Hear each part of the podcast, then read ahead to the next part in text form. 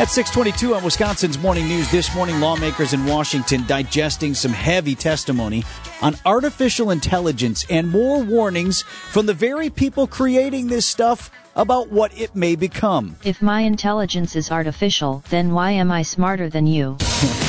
Sounds like it is. ABC News technology reporter Mike Dobuski is with us from New York this morning. So, Mike, you're the CEO of a company called OpenAI, Sam Altman, testifying before the Senate subcommittee. And it's not usually the case that you have tech executives going to Washington begging for regulation.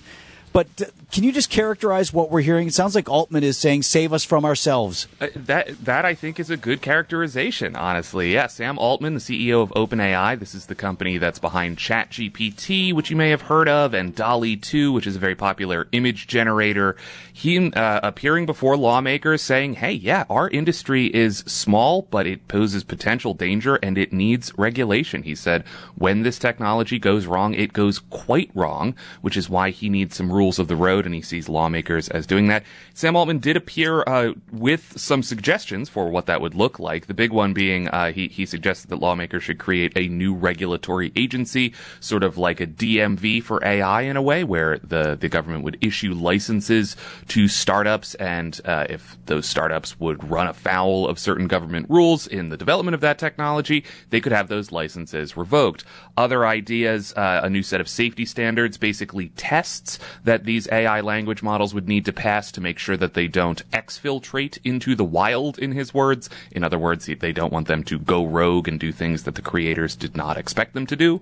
Um, and he also invited audits from independent third parties uh, to sort of supplement the government's work there. So not only was Sam Altman on Capitol Hill advocating for regulation, he had some ideas about what that regulation could look like. All right, so is that actually going to happen? What's the uh, what's That's the the big question? Right? I think, yeah. So uh, the uh, suggestions that Sam Altman put forward were uh, the, the, lawmakers were receptive to them. In fact, John Kennedy of Louisiana suggested that Altman could sit on the board of that regulatory agency that we were talking about, and, and Sam Altman did kind of uh, demur on that, and he said he's very happy with his job.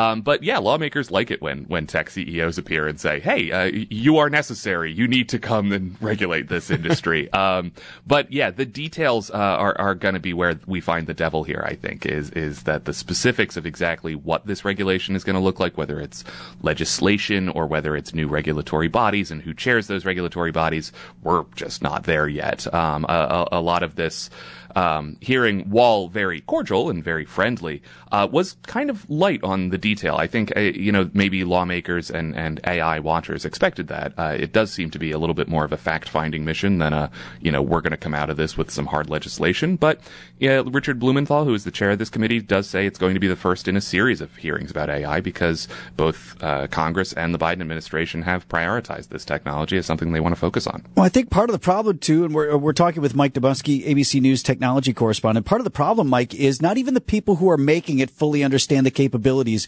of what they're creating. And the fear right. that I have when we talk about regulating it is, okay, somebody runs afoul of regulators and they just go underground with this stuff. And how would we ever even know? Right. Well, I mean, that is another concern about this technology. In recent months, we've seen two open letters, one of which was signed by Elon Musk, another of which was directly targeted at OpenAI saying, you need to stop development of GPT-4, which is the underlying technology behind a lot of these systems. Just stop developing it, stop working on it while we figure out exactly how to regulate it, while we figure out what's going on here, figure out what those emergent behaviors that you referenced there are. Um, but the, the sort of other concern concern there is that if we stop developing this technology, there's no guarantee that Russia or China or another country around the world would also do the same and, and continue to stop. You know, there's the fear that, you know, we could fall behind in this global AI race. So a lot of people in the AI space pushing back on that as well.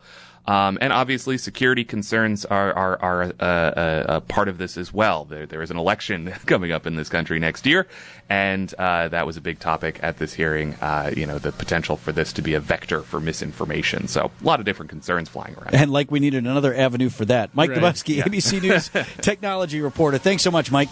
Of course, guys. Take care.